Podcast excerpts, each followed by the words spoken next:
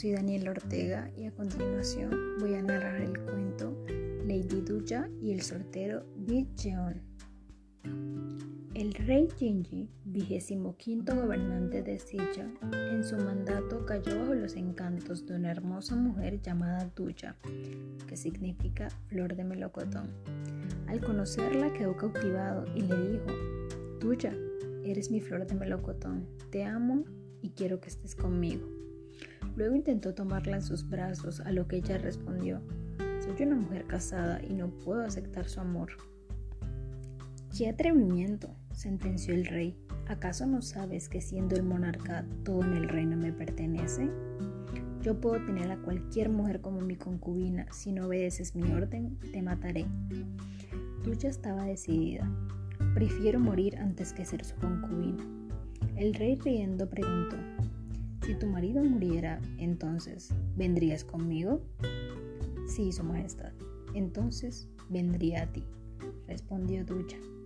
El rey, resignado, la envió de regreso y le pidió que no lo olvidara.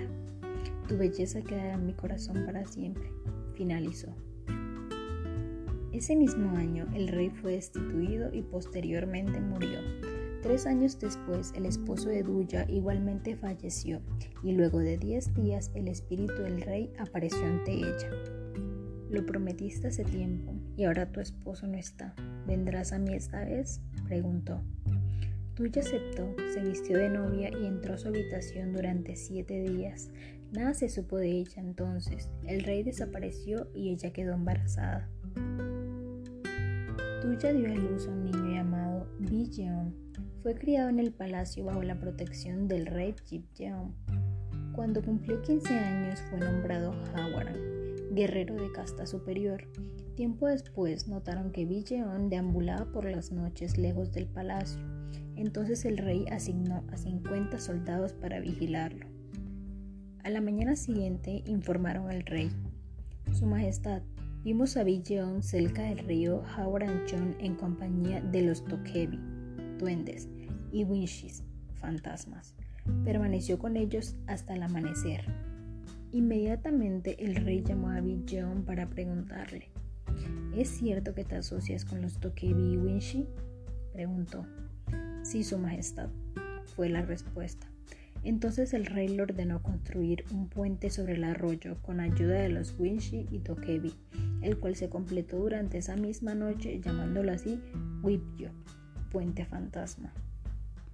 El rey quiso hacer un mayor uso de los poderes de Big John y le demandó: tráeme un Winshi, fantasma, que pueda volver a la vida y ayude al trono.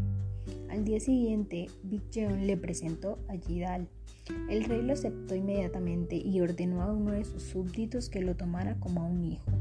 Y luego mandó a Jidal a construir un portón de la ciudad al sur del templo Herum Jeon y que vigilara ahí día y noche. Por eso se le conoce como Jidal Moon.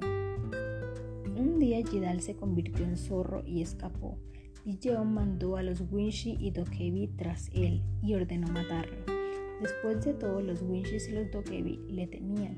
Gracias a la unión de sus padres, el inframundo y el mundo de los vivos, su destino fue ejercer el control sobre los Dokenshi y Winshi, y fue respetado por toda la gente de Silla.